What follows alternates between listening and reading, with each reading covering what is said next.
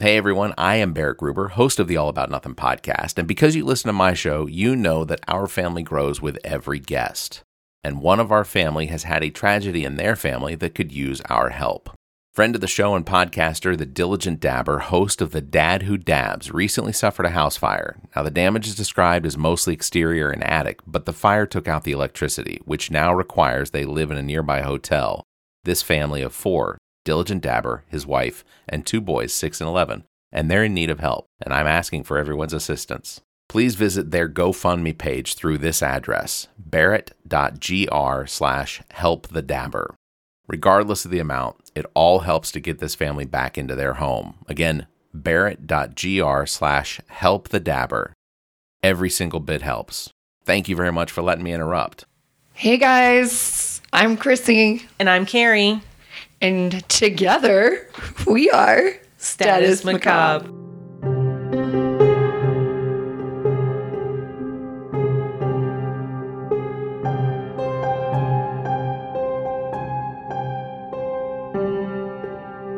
You threw me for a loop there. I know your eyes got really big I when was I, like, said what is she that. doing? She's off script. Oh my god. it's freaking Sunday. I can't handle this. I just wanted to mix it up. Yeah, and she did. So we're a little late this week. Um, Carrie had a very tough week. I put it on our. I think I put it on Facebook. You that, did. You know, uh, work and life got in the The way. way I know I saw that. because that's about how I felt. I know it was. It. I know you were struggling last week. Oh, it was tough. Yeah, She actually had real work going on. I know. Like, Yeah, like they expect me to work for a paycheck. I know. I know. when What did that happened? come? Yeah, when did that happen? so was- yeah, yeah. It was. Uh, we went live last. It was good Mm-hmm. that we went live.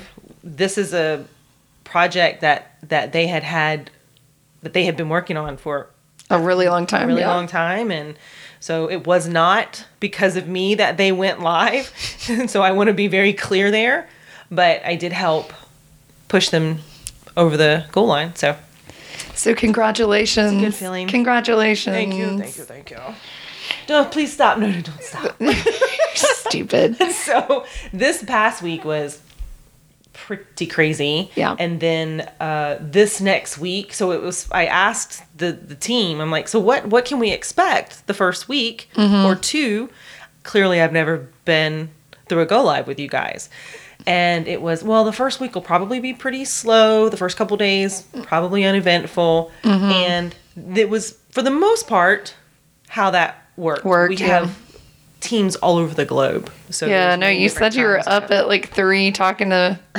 Japan. Japan, yeah. Jeez. And then um then they were like, but the second week's gonna be crazy. So I'm Right. like, oh great. So I did not do a lot of drinking this weekend. Well, that's a good thing. Unlike I, I was about to say I went to Ugh. Asheville this weekend with my son and my brother to really just play games and drink. And that's fun. And that's what we did. I was at a party last night and awesome. had um, a few too many pumpkins, which is my favorite fall beer because it is so delicious. I know you don't like pumpkin, so your face. Well, I I think there are people who love. I used to really like the pumpkin spice and everything Yeah. about this, but the my very first Asheville Beer Week festival that I went to, which is many many years Yeah. ago now, I had uh, too many of Pumpkin. some pumpkin. Now you have taste spice, or- and aversion. Like, Yeah. no, thank you. Yeah, it's going to be um, a hot minute before I have um, Another pumpkin. another pumpkin. Yeah. Um, so I laid in bed all day and had McDonald's before I left, and now here I am. hey, don't knock McDonald's. I love me some McDonald's. So, um, so yeah, that's that's that's where we're at. Um, Well, you're here. I even I even tr- was trying to give her an out. I was on my way back Yeah. from, or maybe I was here. feel I was like, "Are you sure you feel like recording?" I've been there. like I was like, I'm not gonna be the one to cancel, but I, Yeah. I don't want her to think I'd be pissed if we did. So here's my little olive branch. We'll see if she bites. I figured I'd get ahead because I I get it over with now because otherwise. That doesn't mean how it sounds, you guys. We do love doing this. oh, we do love doing it. I just yeah. she I, didn't want to get out of bed. I did not. I lay there in bed, and my husband was like, "You gonna get up?" nope. So anyway, um, We're recording. We are behind. We know it. We'll make it up. we will. We will. Well, we've got um so a couple things coming the up. only thing I wanted to mention coming up is the crime cruise, Cruise, yeah. October eighth. So we'll be Yay. getting up really early that morning To go down to- to, Miami, and then um, we'll be on the the crime cruise that evening. I think I think it either leaves at four or six. Or I think they like moved that. it to six. Yeah. So, Um, but I am going to get on that boat as soon as we do all the safety things, and as soon as I can, I will be having a beverage, Oh, definitely. One hundred percent. and I will be very upset Yes. if Mm-hmm. they have they don't have bars open for whatever reason on the ship. of course they're gonna have bars open. Well, the first one I ever went, they they didn't open any of the bars before we left, oh. and this was well the only one. Oh, maybe I don't know. Um, But everybody was talking about how that's what they normally do. They get on the boat, they do the little safety Thing. thing, Yep. and And, then you start drinking. bar. Yeah. but for whatever reason they didn't on this one but Oh. and that's why i'm saying please Yeah. Yeah. Yeah. Yeah. I hope so too. but so, yeah. we're both excited Yes, I'm we excited. We are going to soak up every little bit of anything we get I know it's gonna bring be cool. it back to you guys Yep. and um, hopefully be able to get our name out there a little bit more as well Yep. Excited. super excited oh, well this week what do, what do you have Hmm? what do you have I don't have shit. oh okay I don't have anything. she's got nothing I just woke up. I have no I've got nothing. So this week, you guys were kind of taking a break from the normal Killer. murderer, Yeah. Raping, cannibalism, whatever we normally talk about. And, you know, we're going to be talking about Mount Everest. And so Mount Everest for me is something that, I mean, I've always been very intrigued by Mm-hmm. Mount Everest. I used to, until I did this, Mm-hmm. to be very transparent with you, Yeah. I used to want to go to Mount Everest and I used to want to climb Mount Everest. Now, What this is is wrong not like you? a bucket list thing. Like, I, I wanted to do this before I die. It was just something that I really thought about. I never put any effort into doing this. It was just something that I was like, man, that would be awesome. I wonder. I would I would go to the base and then no, that's I, it. I won't even go to the base. Not now. No, it's 18,000 feet up. No, thank you. The base. Yes. I yeah, I felt sick in Colorado. I can't imagine. And I felt sick at Ugh. the Grand Canyon. So Right, yeah. But so it's a little different. I'm calling it Mount Everest History Facts Macabre. I like it. It's so it's got that little ring to it. So as I was saying earlier before we started recording was, you know, this we're not people aren't killing other people. It's you know, it's kind of nature. Yeah, it's nature killing people. Killing other people. It's like the happening. yeah. Yeah. So carry on. All right, let's we're let's, ready? let's dig in. I paused for dramatic effect. Uh, oh, what's that? I should have had like a, a little wah wah. We do need to get some little like, I'm I want all about nothing like I want that bell. Yeah. All about nothing podcast. Yep. Ding ding ding. Yeah, or maybe we'll get a cowbell. That would be annoying though. You can never have too much cowbell. Cowbell. All right. All right, well, Mount Everest is the highest peak of the Himalayan mountain range, and it's located near Nepal and Tibet um, in a region of China. Mm-hmm. And it stands to date, it is 29,032 feet and is considered the tallest point on Earth or from Earth. Oh, really? Yeah. Okay, so it really is the tallest mountain. Absolutely. Okay, what was I thinking was like the uh, another mountain that was like really really tall? Kilimanjaro? Yeah, maybe that's it. And and they're like some kind of volcano that's really tall. I'm real good with geography. Yeah. yeah. Okay. know. Yeah, I don't know. Mount Kilimanjaro was the only other one I had in my mind. I yeah. literally know nothing about it. Me either. But I like saying it. Yeah. Kilimanjaro. Okay. So why has like why would you think Mount Everest has caught and captured the interest of mountain climbers for so many years from all over the world? Well, just because it's tall. Well, simply well, yeah, you know, simply because it's there. Yeah. It's it's it's it's something that people can conquer. It's Mm-hmm. something that they can do to feel accomplished. And you know, some people do have climbing to the summit on Mount Everest a part of their bucket list. um, Mm, good for or them. Mm-hmm. maybe either it's a lifelong dream. But either way, if you manage to get, I don't mean that if you go to Mount Everest and you step your foot on the base. I'm not talking about that. I it. I'm saying, it, you know, it, it could be uh, very tr- triumphant, Yeah. or it could be extremely tragic. Yeah. It- there's there's I- I feel like- literally no way you have of knowing right now if you would survive. I was gonna say it seems like a very fine line between triumph and tragedy. you know, I'm definitely someone who is not a risk taker unless the odds are ever in my favor. favor. Yeah, same. And there's no way I would. I don't even want to be anywhere near this mountain. Right. It's just it scared me that much. Oh, really? Yeah. Okay. Well, so the range, the it's Mount Everest is a part of the Himalayas, mm-hmm. right? And that range is 55, 60 million years old. Holy. Okay. And it it took 45 or 50 it took another many many millions of that mm-hmm. to even form. Oh, wow. Okay. So the Himalayas was created by the collision of two continental plates, and think way back to Right. to Dinosaur middle school time? or, Oh. or high school or Oh. wherever you were talking about plate tectonics. She's like dinosaurs. Yeah. No, I just thought you were you were gonna go into like you know this whole diatribe A of little bit, not a lot. I just I don't want to get too in the weeds here. Yeah, we're Looks good. like we're taking a turn already. Oh, so shit. Everybody's so- like, pause. Next podcast. but there were two continental plates that collided Mm-hmm. and it really caused this dramatic fierce upward tectonic action Oh, okay, got it. so i'm going to go a little bit further but the indian australian plate was moving northward Mm-hmm. from the south clearly and it forced and it was forced downwards under the eurasian plate and so when that happened the, the You got a mountain, range yeah. formed and again that doesn't happen like within 30 seconds there's a mountain It's like range, all of a sudden, like crash. Oh, look, there's a new mountain. Right. Yeah. There's there's a crash, and I feel like I'm maybe being a little too dramatic there, but it's all happening. And then over time, these tectonic plates are still colliding into each other, and it's causing the form of this mountain range. got it. They are actually the Himalayas are actually still growing to this day. Oh, Those wow. two plates are still today colliding into each other. Very slowly, very gradually, and the Himalayas grow about a third of an inch every single year.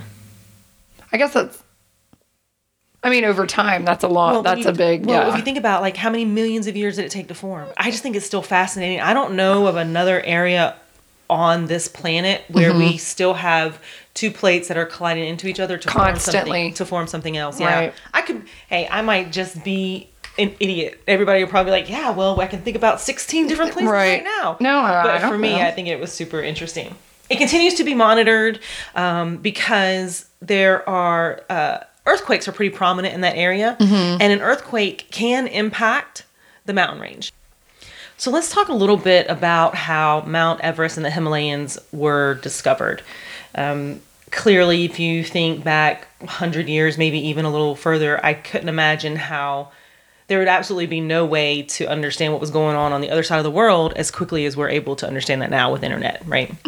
So the world's highest mountain had remained unknown to Westerners, so anyone not in that area would basically had no idea that it existed until around 1852. And at this time, surveyors discovered it during the British government's charting of India. Now, at the time, India was a part of the British Empire. And again, you guys, this is mid 1800s. So, to the people who lived in Nepal, the mountain was named Sagarmatha. okay. Sagarmatha. Sag. Now, I did listen to this before. Yeah. but it's it's still not very easy to pronunciate. Mm-hmm. And the Tibetans called it. So we had the folks on the Nepal side, then we had the folks on the Tibet side. They called it Chomalugma. Chomolungma. Okay. What does Yeah. that mean? It, that's just what that was the name of the mountain. That's what they called the mountain. I know, but surely it means something. I don't know. Google okay. it. All right. Sorry. I mean, it Big could it could literally just be a name Right, in right. Tibet. I have no idea. right. Um, and the folks who lived on the mountain, so yeah, you guys, people lived in the safety zone on the bottom of the mountain. Right. There were, I don't Like want to say valley. tribes, but there Yeah. were groups of people that that lived there. Well, they called it Mother of the Universe. Universe. Oh. which I would imagine would make sense. That's the literally the biggest thing they had ever ever Ever seen. seen, right? Um, and eventually, though, the Brits decided to officially name the mountains in honor of the surveyor. He, um, he was a general, a surveyor general in India, and it, his name was George Everest. Oh, okay. That's where the name Mount Everest comes from. okay. All right. I'm glad So you many- cleared that up for me. Yeah, many locals had names that they called it. They were fine with it, but here comes Britain, like, nope, let's give it a real name. Yeah, some English speaking white dude. and so, well, duh. Why would we name it? I'm just Name kidding. it after me. Just kidding. The task of surveying the mountain range started in the early 1800s, around 1808. And essentially, they decided to take this project on because they wanted to determine if the Himalayas were the highest mountain range in the world. So that was the whole purpose of this. Mm-hmm. So by 1830, the survey had reached areas close to Nepal and India. And according to one historian, conditions were terrible, quote, and I quote, malaria was rife, monsoon rains eroded observation towers every year. So oh. just the elements were ju- They weren't helpful. miserable. In addition, Nepal did not allow visitors or tourists from their side. So there was no access for this British surveying team mm-hmm. to to enter from the Nepal side at all Why? Because the Nepal government They just was, were like, not allowing it. huh. Yeah, they didn't want people coming through the country and going and entering Mount Everest. And I think at the time they were kind of like a I don't want to say border shut because I don't know what was going on. Yeah. they just really didn't like outsiders. Okay. So, well, and of course, as an alternative, they you know they had to continue. So, as an alternative, they decided to continue the project from the lower areas of the mountain. They determined a baseline for the length of the range in 1847, and from there they began measuring the height of the peaks of the mountain chain by using trigonometrical calculations. Right, that's a mouthful for me. I was going to say, congratulations on that. Um, and so they were using those calculations and they were basing them on heights and distances of known places. Right? Okay. So they were basically just using trigonometry to figure to figure this out. Sure. From a distance because it was so unsafe. Right. Until this time, Kanchenjunga in Asia was believed to be the highest peak of of the Himalayas, and at, they calculate its height at twenty eight thousand one hundred fifty six feet. So Okay. until until this time, they thought there was another mountain that was Right. taller than Mount Okay. Everest. Gotcha. Now, in 1856, the calculations did conclude that Mount Everest, also called Peak 15 in their survey, mm-hmm. was listed at around 29,002 feet. However, in the 1950s, assessment showed that the height of Everest was actually an additional 26 more feet mm-hmm. than they had originally thought, which takes it to our current calculation of 29,000 28 feet. feet. Okay. Uh, big ass mountain. I was going to say, at which point does it not matter anymore? It's just a fucking big ass mountain. Take into consideration that these mountains were measured from points at a distance, um, the accuracy of the survey in the 1850s is astonishing. Yeah. There were only 20 something feet off. Right. In their calculations, the surveyors had to take into consideration the Earth's curvature and the fact that light bends with varying air density of changing altitude, which I thought was really interesting, making it even more difficult to figure out. to, yeah, to measure. Right. Yep.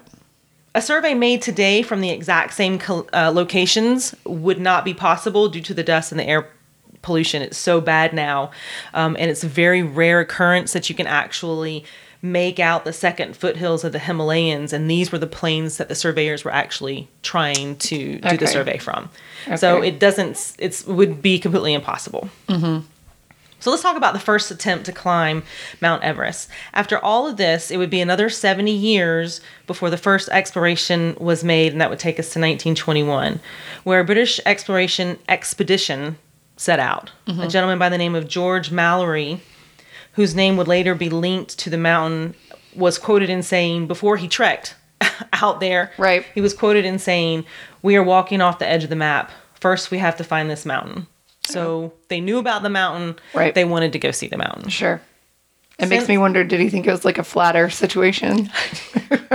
I mean, We're gonna You know, I have that picture of like the cat pushing the cup over on the Yeah. side of the side of the earth. Anyway, sorry. Since the Nepal side of the mountain was sealed, again, Nepal did not allow foreigners and tourists into their country. The exploration and all future expedition attempts until 1950 would be made across the Tibetan plateau. Okay. Of course, this made for a very long endeavor if you chose to to take on climbing to the summit. No and shit. today, just to give you guys kind of an idea, today it takes about two months to make this climb to the summit. It's not like a weekend trip. It's two months. Two months, and that's like going the whole time, or There's they're base camps that you get to. Okay. There, from from everything I can tell, like it's clearly we have weather forecasting equipment now, Mm-hmm. but I'm under the impression that the weather really ha- really does often change pretty quickly. right up there. Yeah. Okay. Um, also, there are planes that sometimes fly at, you know, 20, 25,000 feet. Mm-hmm. And at the base camp, you're at 18,000 feet up. Yeah. So already what's that doing on your body?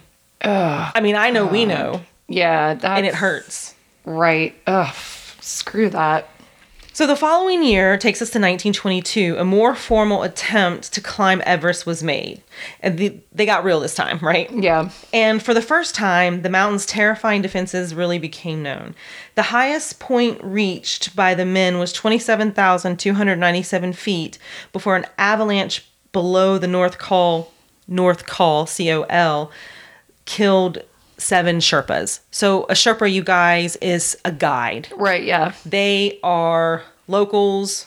They are super knowledgeable. They And- probably shimmied up that damn thing I was gonna say, and they're for carrying hundreds of years Yep. and their family, you know, their body's used to it. So that that's Yep. what Sherpas are. So an avalanche killed seven Sherpas on their Oh.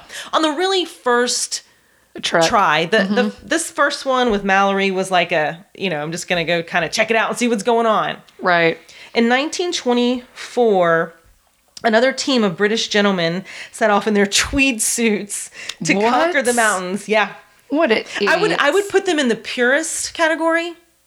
I'm a purist, and here here's why. Okay, so these guys uh, were equipped with no crampons. So a crampon, you guys, is a micro spike that goes in Okay, your shoe. shoe. That that when I first read that, I was like, Yeah, that's I think the gears in my brain smoked a little bit.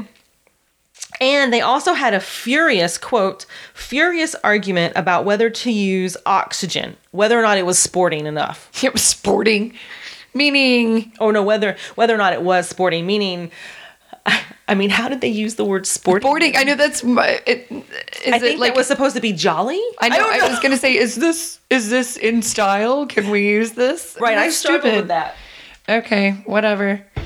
So this expedition actually included george mallory who of course was the guy who set off on the first expedition remember? Right.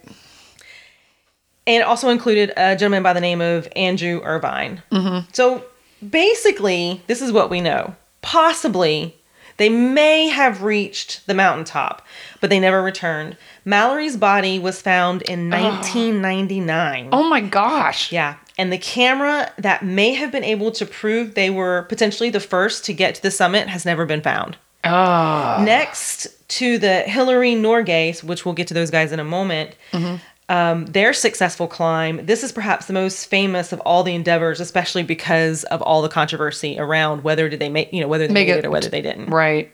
Oh man, that sucks. So he, his body was not found. And from 1924 24. to 1999, Holy shit! That's there like have been in millions of 70 years. lifetimes that have Yep. happened. Yep. Oh my gosh. So the massive 1953 British expedition that placed Norgay and Hillary on the top was led by when I say the top, I mean on the summit, at the summit, Yeah. which is the that peak that That peak. talked Yeah. Yeah.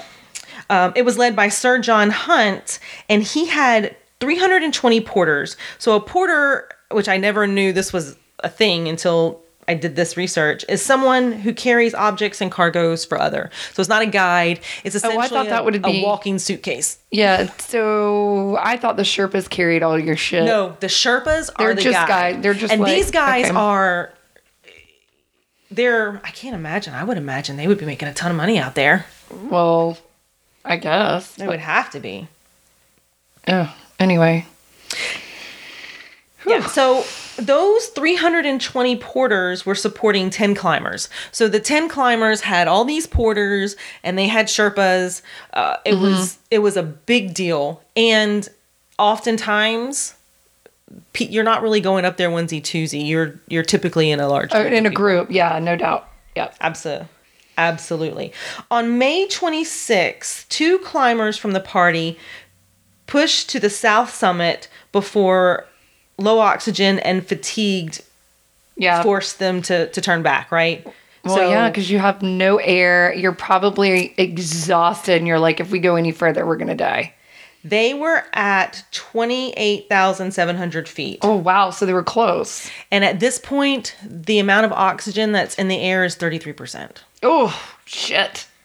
So they they were only 328 feet from the top when they so Mm-hmm. imagine 300 your imagine what's going on in your body that you cannot make it 328 feet. Oh god. Like it gives me chill bumps. Yeah, no doubt. The window of good climbing weather was really closing, right? We Mm-hmm. talked about how the temperature or the weather can can change pretty quickly up there. Right. which you know could potentially bring on monsoons with heavy snows those sorts of things were at that timeline was dwindling and now they were out about a week Right. It was you know there time like i said time was closing in on them and that would have completely negatively impacted um, any chance that they would have had for achieving their like going all the way to the top. Right. But on May 29th, 1953, Norgay and Edmund Hillary gazed out over Tibet from the apex of the world. So they did eventually make it up. Make to it to the top. Yeah. That's fantastic. So they're the first two that documented. They're the first two that I found that made it to the officially, yeah. Okay. Got yeah. it. And I would imagine that being a, a, huge feeling of accomplishment. Oh yeah, no doubt. In 1963, um, an American team led by a Norman Dyhrenfurth was successful and placed six people on the summit. Seattle resident Jim Whittaker was the first. Two of the six arrived via the previously unclimbed West Ridge. So they had gone into Nepal. the other side that was closed, right? Oh, and they didn't get in trouble. well, the, it had op- oh, I'm sorry, I didn't mention that. It had opened up by then. Oh, okay, Yeah. gotcha. So they were closed, and you know, the- it's a money.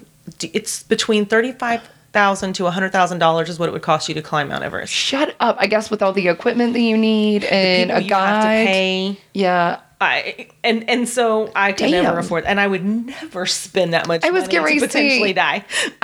thank you, thank you. Here's my funeral. now you know we start to think, uh, and we we know that the climb all the way up to the summit is is terrible. Mm-hmm. How can we make that even more miserable? I don't know if it's raining. Everest's biggest challenge was overcome in 1978 when Austrians Messner and Habeler made the first ascent of the mountain without using oxygen. Holy shit! Why And would you even try to do Thank that? you. And then 1980, Messner did it again, um, solo. That's fucked up. I mean, I guess maybe he just wants a natural high. I don't. I mean, I can barely read if I'm There's high. it's I wouldn't high, be able it to be. It's like, It's painful. right. Well, in 1996, um, a debacle that killed eight climbers above the South Col route happened. I mean, it, Uh-huh. so we now we're gonna start to get into. We're all like, okay, we've heard the history. Move I've had along, Carrie. lesson. I've had my science lesson. Can we get down to the nitty gritty? Thank you. And we're here. okay, and here we are, you guys. Thank you. For those of you who fast forward through the whole thing, Sure. we're, we're starting on the crazy stuff now. Shortly after midnight on May 10th, 1996, the Adventure Consultants Expedition Group, right? So this is a group of people, began a summit attempt from Camp 4. So up the side of the mountains, there's different camping areas um, where you can rest. Uh, there may be some medical uh, Yeah. doctors, nurses, or whatever there. But there's pe- there's parts like that all the way up the mountain Okay. Um, and it is on top of the of the area that's called South Col. It's twenty five thousand nine hundred feet up the mountain. God. They are joined by um, an additional six climbers, three guides, and Sherpas that another company is providing, as well as um, you know, this expedition was actually sponsored by the government of Taiwan. So they had Oh, wow. It was a big deal. Right. It was a really big deal. Okay. Um, the expeditions quickly encountered delays, which I would take these as a sign. But Yeah, I know, right? The climbing Sherpas and guides had not set the fixed ropes by the time the team reached the next area called the balcony, which is at 27,400 feet. Um, and this cost the climber uh, climbers, all of them, an, an hour. And minutes are very valuable on this mountain Okay. very valuable on this mountain. There is some question as to the cause of this failure. Why did they forget to do this? but they they never really got an opportunity to ask these guys because they all died in Okay. not not the entire team, right? Right. But these people that would have had those answers died on the mountain. So I'm, I'm trying to understand what they were trying to do. So, So you're climb they're climbing a mountain and there's ropes, they call Yep. them leads that okay. that they put on the mountain so you So can you can climb up you can the climb rope. them and you also know where you're going. Going. Yeah. Okay. Because it's all white out there. You know, you Oh, sure. Yeah. So, So they did not have those. for whatever set. reason, they weren't out. Got it. They okay. they they they weren't out. Now, after reaching they they did continue though. It took them about an hour. They got it fixed. They're like, "All right, let's go." Uh-huh. After reaching the next part, which was called Hillary Step at 28,740 feet. Mm-hmm. So they're up about another 1,000 feet. The climbers again discovered that no fixed lines had been placed Again? again and they were forced to wait another hour while the guides and sherpas and whoever installed those ropes Dude, I'd be like, all right, I'm out. and and again and I'm out. an hour two hours now on the mountain No. And it's cold as piss. yeah No, I'm yeah out. So because about 33 climbers additionally were attending the summit on the same day and hall and fischer had asked their climbers to stay within uh, 500 feet of each other Mm-hmm. there was uh, really a bottleneck at this point Sure, So- everybody's waiting to go up. Everybody's waiting. And this was, you know, this is again, this is a single fixed line. it's not like there's Yeah. you've got small spaces that they can. Sure. At this point, three climbers, Hutchison, Kasischke, and Taske, returned towards Camp 4 as they feared they would run out of supplement, supplementary oxygen due to all the delays. Yep, they're So they're like, yeah, "Peace out." deuces. Yeah. uh, climbing without supplemental oxygen. While all this is going on, there is another guide from another group called Mountain Madness Team that was climbing without supplemental oxygen. And he was the first of this entire group of people to actually reach the summit. Oh, okay. And uh, at 29,029 feet. And he reached it about 1 o'clock, a little after 1 p.m oh, okay. many of the climbers like I, you know like i said he was the first many had not reached the summit by 1400 hours which would make it 2 o'clock and this is why i was saying those times are so important because 2 o'clock is the end that's that's the safe time to leave really if you leave after 2 o'clock Okay. you're putting yourself in danger of getting to the camp 4 before it gets dark and i would uh-huh. imagine you don't want to sleep out on that mountain No, there's Yetis. this guy began his descent from Mm-hmm. the summit at around 2:30. So he spent an additional 30 minutes on the mountain. So now he spent from the time he got there about an hour and a half at or near the summit helping others complete the climb, doing whatever he okay. could, just being a team player. A team player. So he, you know, he goes back down to the camp, and on the way down, he's noticing that the weather is not looking so good. And now it's about three o'clock in the afternoon, and snow starting to fall, and daylight is is quickly diminishing. Yeah, So he's like, "All right, we we definitely gotta we definitely gotta start moving here." Mm-hmm. Several climbing Sherpas waited at the summit for the clients, the ones who were straggling and, and, And almost left there. behind and almost there. And like I said, it was right around three o'clock. They began to descend, which is one hour. They've pressed this safe time. So they're headed back down the mountain. And at this point, they're offering assistance to additional climbers that are going to try to make it up to the summit and back. Even though it's past Even the time. Even though it's past the time. Okay. Yeah. And there's no. Like there's no cap on things. That there's not really anybody up there making sure people are following whatever pseudo rules they may or may Sure. not have in place Right. A gentleman by the name of Scott Fischer from the same group did not get to the summit until 345. He was exhausted clearly from from the climb mm-hmm. and he was becoming very ill, possibly suffering from HAPE, which HAPE, I don't know if they just use uh, the acronyms or not, but it's high altitude pulmonary edema Ooh. or HACE, which is high altitude cerebral edema. Um, it could be a combination or both of these items. Neither one of those sound good. Neither one sound good at all. Other folks from the climb were able to reach the summit um, even later than that. So we've got Oh, people straggling at all, straggling in at all times. Well, the weather's getting pretty bad, and it's causing some difficulties for many of the team members that are going down the mountain. The blizzard on the southwest side of the mountain severely reduced visibility. Mm-hmm. It was burying the ropes that they had fixed. Oh, so and- to find their way down. yeah, and it was completely obliterating whatever trail they may have made on the way up to get back down to the camp. Mm-hmm. Oh, that's scary. Oh, I, I, I don't know what kind of panic would set into my body. No. So Fischer um, was helped by a Sherpa and was unable to descend below the balcony, which is that part that's at twenty seven thousand four hundred feet. Right. Um, he was unable to to do it in the storm. Ugh. But the Sher- the Sherp the Sherpas left. they were like, deuce. Sorry, buddy. It's I gotta not, go. It's not funny, but I'm like, holy moly! But if you think about it, if, They just left him? yeah. Eesh. So well, they left. All right, they there's another man. I'm sorry, by the name of I'm going to call him G A U Gau. Okay. I, I think that's how you pronounce it. Okay. So Sherpas are with another gentleman by the name of Gau. They left him right around twenty seven thousand feet, so very Okay. close to where Fischer is at. Okay. Okay. With Fischer and so so these couple of guys find each other right, and they're able to start to use each other's skill and maybe warmth. I don't know. Maybe they're Yeah. holding hands, going to push them to get down the mountain. Names.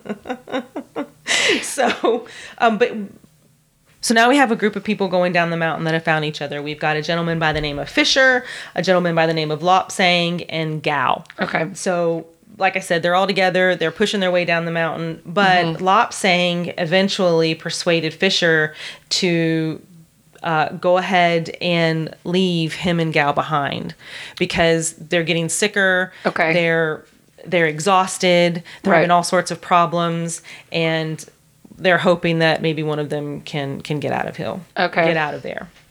Oh, man. Um, Hall radios for help, saying that Hansen had fallen unconscious but was still alive. And at 5:30, Adventure Consultants guide Andy Harris, who was carrying oxygen and water, began climbing alone from the south summit. Uh, they're at around 28,700 feet. They're trying to get to Howard and Hall, who were still on top of Hillary Step. okay. So the account notes that they had by this time, the weather had deteriorated into a full scale blizzard, Oh. saying that snow pellets were going as fast as 70 miles per hour. And, uh, you know, just, I can't imagine. That shit hurts. yeah. Oh, yeah. I would imagine, like, I would compare it to being shot over and over by a BB gun. No doubt. Oh, and so gosh. around 6 p.m., there is a full blown blizzard that's Oh, on top of the mountain. that's on top of them, yeah. Ugh. Several climbers got lost on the South Col during the storm. Mountain Madness guide Beidleman and clients, along with adventure consultant guide Mike Groom and his clients, mm-hmm. You know, wandered around in the blizzard until they could no longer walk. And when they were out of options, they huddled about uh, 66, 66 feet away from a drop off off the side of the mountain. Holy crap. Probably because they just couldn't see. They couldn't, They didn't know where they were at. Oh, shit. Yeah. That's scary. So, near midnight, the blizzard cleared significantly for the team where they could actually see Camp 4, and they were about 660 feet away. Oh, okay. Um, there are several folks from this group that set off to find help, and several folks that remained on the mountain in order to help rescuers, uh, the ones that were going to be able to make, you know, come down the mountain. Right. So, they located additional climbers. Um, And brought people back with them. yeah, brought them back to safety. Yeah. Well, at least they were able to save some folks. So they had several climbers that were able to meet at the camp, and they had several that were just no call, no show. They they didn't know where they were. So they Oh. had, unfortunately, they had a little bit of a combination of both. We had people who were completely exhausted, and there are two people that we know that were still stuck on the mountain named Weather and Namba. Mm-hmm. In the early morning of May 11th, around 4:45, Hall Radio's base camp. Again, this is the camp that's at that 18,000 feet Okay. mark. Yep. And said he was on the south summit, which is around 28,700 feet, indicating that he had survived the night. This is the guy that uh, Right. was missing the very first one that we were talking about. Mm-hmm. He reports that Harris had reached the two men, Namba and Weathers, but Hansen, who had been with him since the previous afternoon, was now gone. So they find Oh, the another two guys, and then they lose, or they find two of the three and then lose one of them Oh, that's and Harris was missing. Hall was not Hall was not breathing bottled oxygen because his regulator was too choked up with ice. Oh God. So by 9 a.m., Hall had fixed his oxygen mask, but indicated that his hands and feet were frostbitten and making it difficult to traverse the fixed ropes. Mm-hmm. Later on in the afternoon, he radioed base camp, asking them to call his pregnant wife, uh, Jan Arnold, uh, using the satellite. Oh phone. God. You know, this is not turning out well. yeah. During this last communication, they chose a name for their unborn child. He reassures his wife that he was reasonably comfortable and he tells her, Sleep well, my sweetheart. Please don't worry too much. Oh God. Shortly thereafter, uh, he froze to death in his sleep. Mm-hmm. His body was found on May 23rd, but was left there as requested by his wife, who said, hmm. he she thought he was where he would like to have stayed. So he she didn't want the body to be moved. Whatever. I'd been like, yeah, you stupid ass. You decided to go up there. You get to stay there. Oh my god. They did decide, however, to since they found the body, Right. they went ahead and got the wedding band off of his finger and then took it back to her. Right. And the oh, bodies of the other two folks, Hansen and Harris, have never been found. oh God. That sucks, dude. Yeah, yeah. Meanwhile, another gentleman, um, a client on the Halls team who has now passed, um, had returned around, um, had turned around before the summit on the 10th, launched. He decided to, he was going to launch a second search for Weathers and Namba, and he found both alive. Oh, good. But barely responsive, severely frostbitten, and they were really in no condition to move. After a consult with others, he made the decision that he could that they both could not be saved and they can't be evacuated in time. So the other survivors all agreed that they were going to leave Namba and Weathers behind, and that was the only choice. Oh my God. So. So they're too high up for any rescue helicopter helicopters. Oh my God. Helicopters typically they they they do have some helicopters that will do high altitude rescues, but it's very rare from what I understand. Really? Yeah, and it's too risky for um, any rescuers to go up there. They lose. It seems like every time they start a rescue mission, they lose people from the from the group of folks that are actually sent there. Yeah, to rescue them. Right. Oh man, that sucks.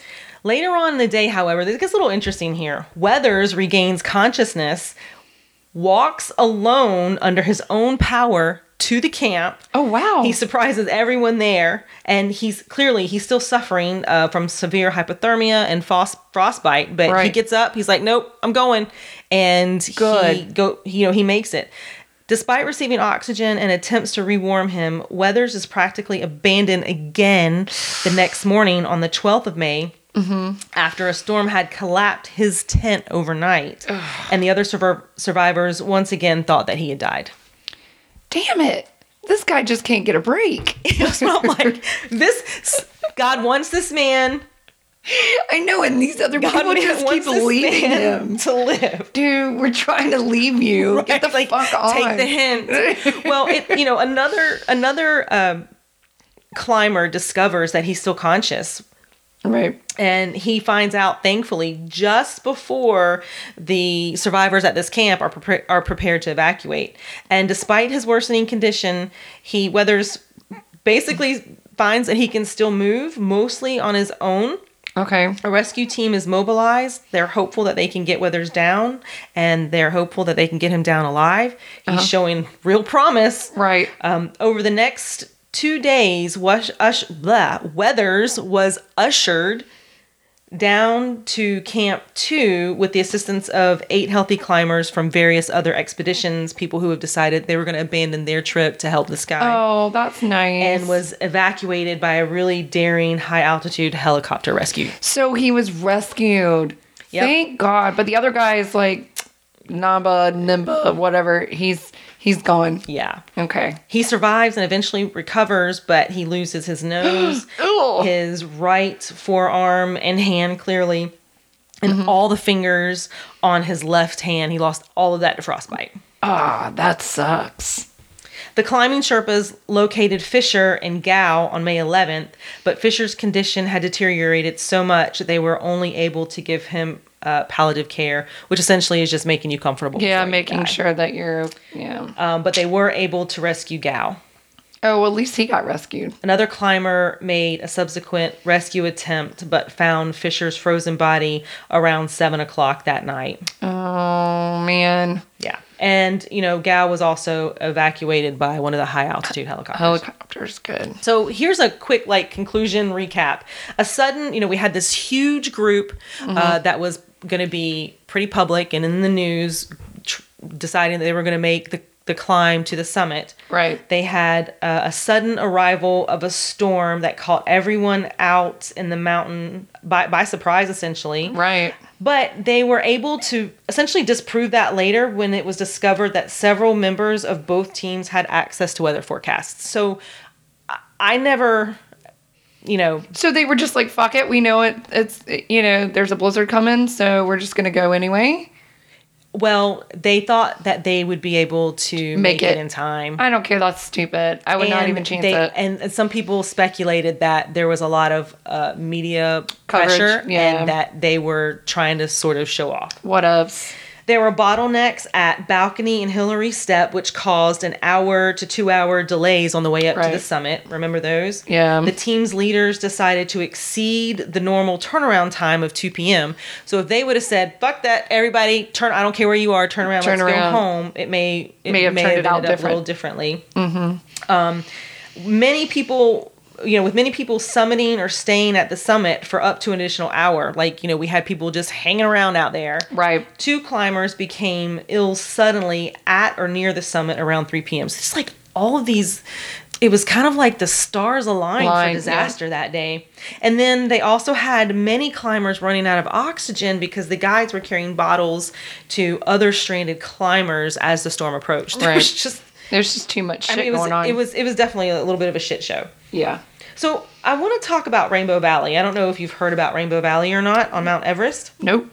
It's not likely the type of valley that you're thinking, but um, we know that uh, Hillary and Norgay were the first successful Everest climbers in 1953.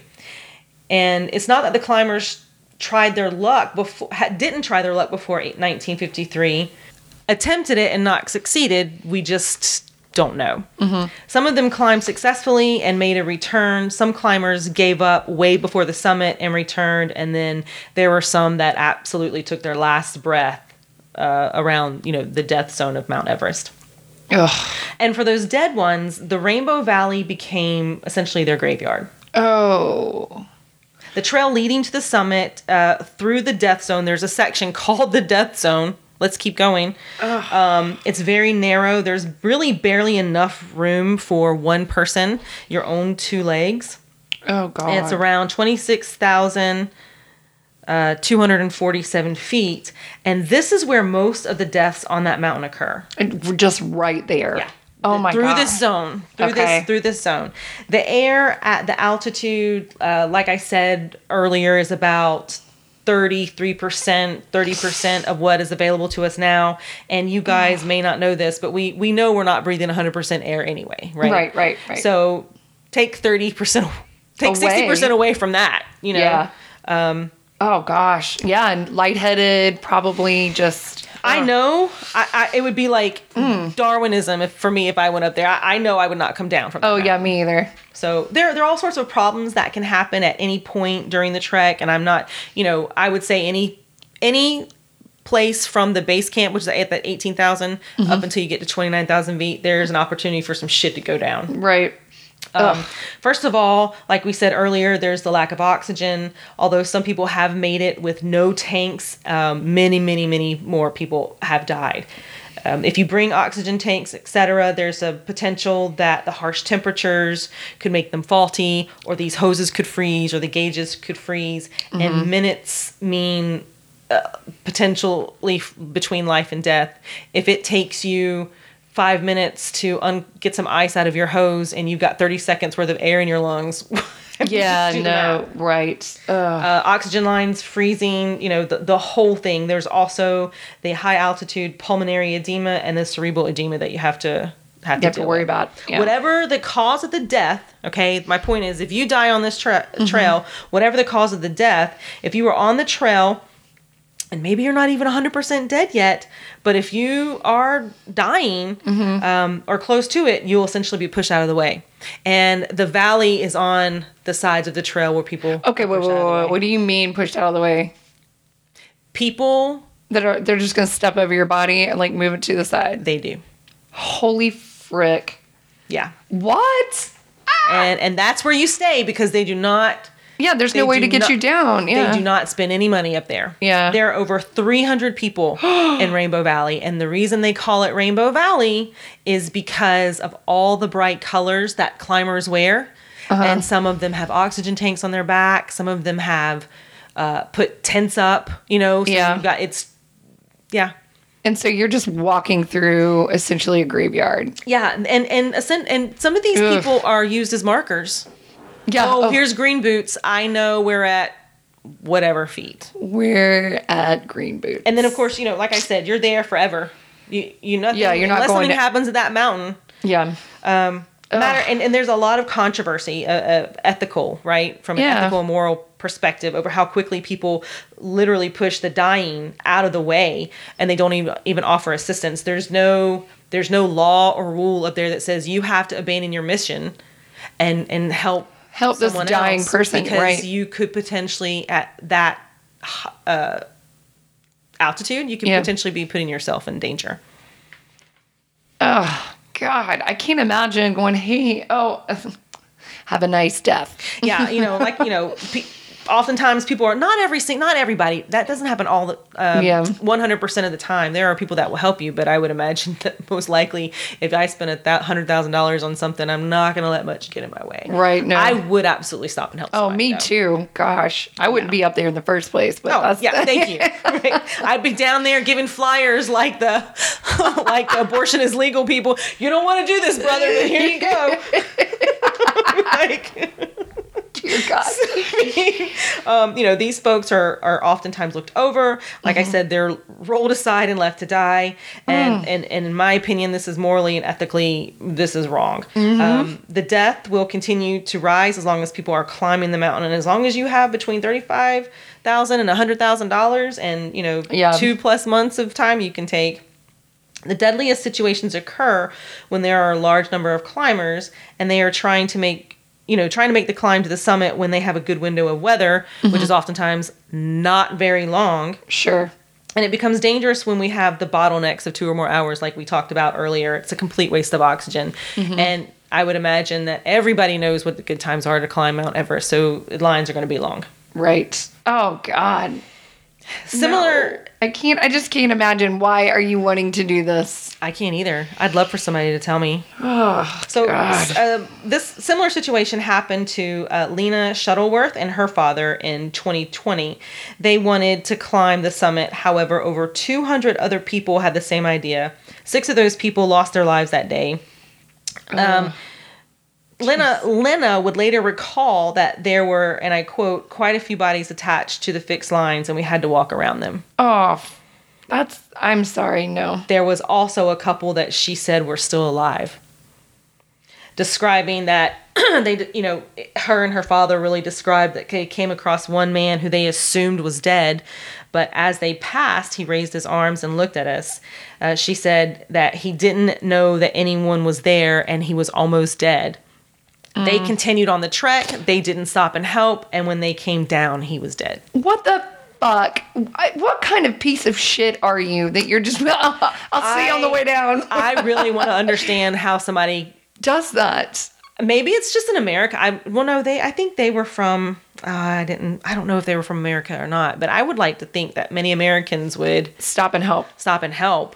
I'd like to think that Anybody. humankind. Thank right? you. I- I- Thank you. It's got nothing to do with where you're from. It's just a Well, I don't know. I don't know because if you think about certain cultures, right? That I mean, we have people who who sacrifice Well, no. members of their Yeah. community. Yeah. Right. I don't. Fair. I don't know. I. I don't get it. But it would hurt my heart. No So doubt. this is an ethical debate that's been around really since 2006, Mm-hmm. and during during this time frame, there were about approximately 40 climbers that passed uh, a dying British mountaineer named David Sharp with without stopping. They just like it wasn't just it was many many people, like whole groups of people that just kept on going. keeps on going. a week jeez. later, a U.S. climber named Don and his team gave up their own summit bid. You have to, you have to apply. I think. Yeah, I'm sure. this, Yeah. Um, to coordinate the rescue of an abandoned Australian named Lincoln Hall, and he actually survived. So Oh, his team good. abandoned him. Good. Let me tell you. Let me let me find out.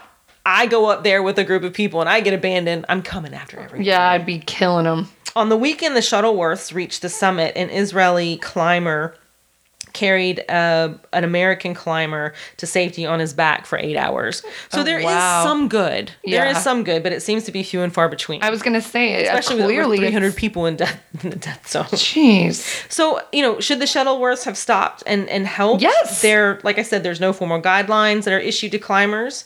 Um, and we don't know the risk it might have meant on their own lives, but uh, can it really be Any Right? worse? Uh, Well, it like what how how are you judged at the end for doing that? Like I'm at the gates. Yep. And you're well, you're in your bed and you're going, shit, I should probably help that guy. I can't I can't imagine. All right? I just You're but- on your deathbed, and that's probably a one regret. Did I leave a good life? You could have been done a, a you, you know could have been like a saint, and then left this poor schmuck, schmuck. you know, in the snow, all all so that you could just reach the summit. You're a selfish bastard. I agree. at that point. I agree. And no, you did not lead lead a good life. Right. It wasn't a mistake. you made a conscious decision to not help somebody. Oh, was, I don't think I could. I don't think I could do it. No. absolutely not at all. No. So there are a few stories that I want to talk about that uh, really are m- made more of a media sensation when they happen. When we talk about some of these people that are Yeah. in Rainbow Valley.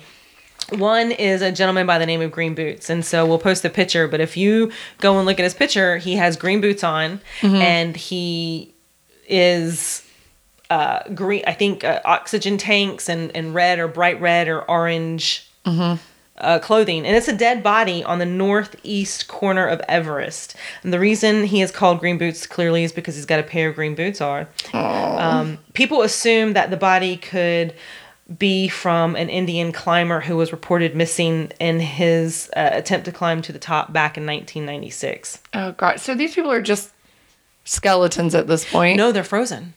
They're preserved. Oh. All frozen. You can look at Summit One, and we'll talk about her next, the Sleeping Beauty. She Okay. looked like. Now, some people will go up and uh, put plastic bags around some of the heads to keep the birds from plucking out. Really? Okay, yeah, yeah, yeah. Right. Blech.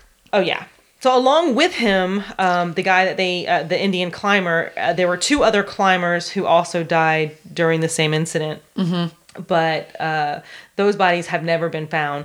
Uh, Green Boot body rests in the small cave below the summit, and the body remains in the same spot under a cave, and it's used, like I said, as a marker or a map. So now this person is no longer whatever he's Green Boots. Green Boots, and when you get to him, you know you're 2,000 feet away from the summit, whatever it happens to be.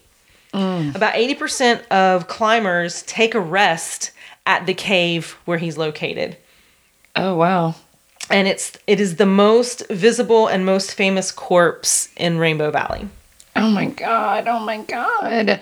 It's just to me that is just yeah, that's so weird that, you know, his dead body is now a mark on a map. Yeah, yeah. And oh, I don't. Oh, I don't. I don't want to talk about being able to have a family member or loved one on that that I could never. No, that's horrible. So, Sleeping Beauty, the first American woman, right? Mhm, Okay. So on May 22nd, 1998, Francys and her husband Sergey reached the summit of Mount Everest.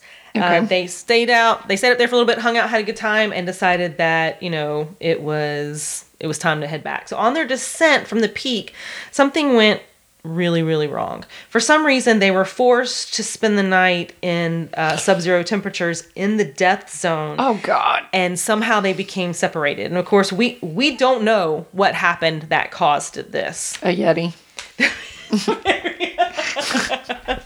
The very next morning, Sergei suffer, suffered a fatal fall um, while he was trying to rescue Francys, who had collapsed uh, just under the summit. Oh no. Um, and I mean just under the summit because they were only at right around 29,000 feet. So basically, he he was trying to help, Help his her. wife Yeah. and he couldn't see. I- I don't know if it was storming or what, but he fell off the side of the mountain. no. Yeah. Oh no. Yeah.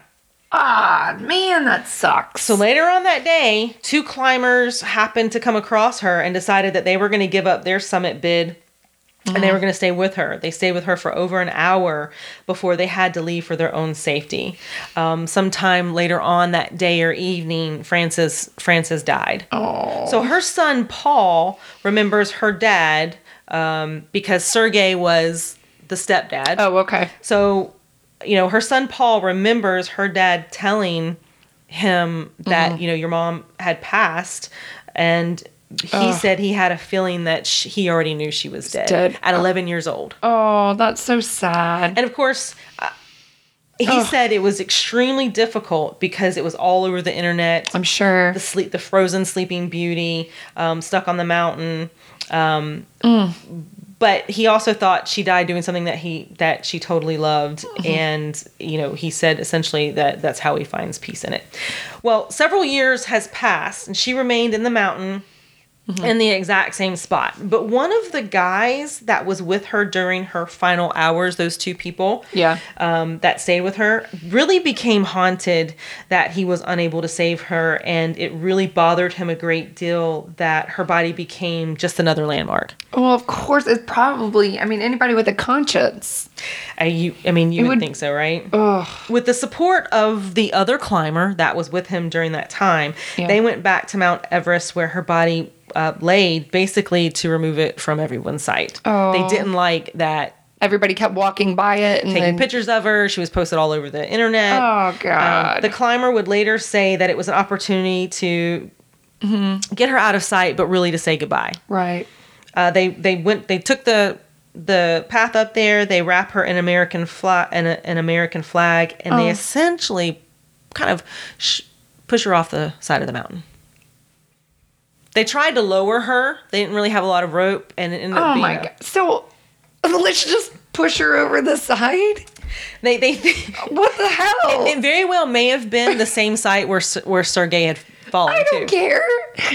That's. I mean, So to me, just together cover me with snow. I would say just leave my ass alone. Thank you. Your problems are your problems. Don't bring that shit on me. I know. I'm, I'm already sorry. dead on the mountain. I'm, I know it's not. I'm not being bothered by it. Now but- here, now here's a little bit of the kicker. So her son is back at home and essentially finds this out over the internet um, that you know his mother had been pushed or lowered or whatever over the edge of the mountain and Right. wasn't happy. No. or wasn't happy. He essentially said that the first thing out of his mouth was like, "Dude, that's my mom." right. Let me just put. I I'd hunt that motherfucker down and I'd have to kill him. Well, these guys are so fucking forgiving. He says eventually he realizes that the climbers witnessed the final moments of his mother's life and he and had forged their own special connection with her.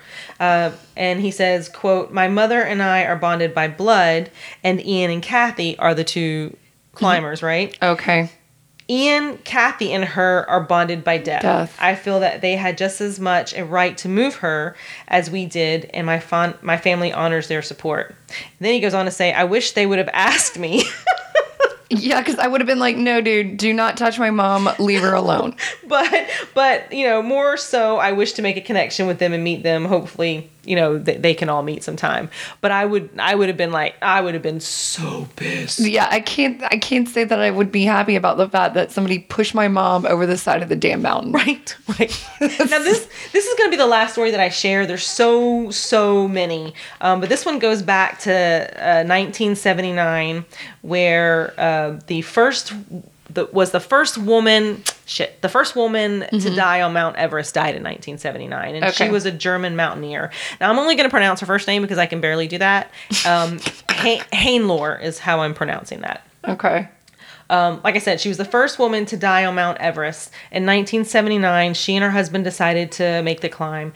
They joined a group of about six other climbers with five Sherpas to or and five Sherpas Yeah. to attempt the trek up to the peak.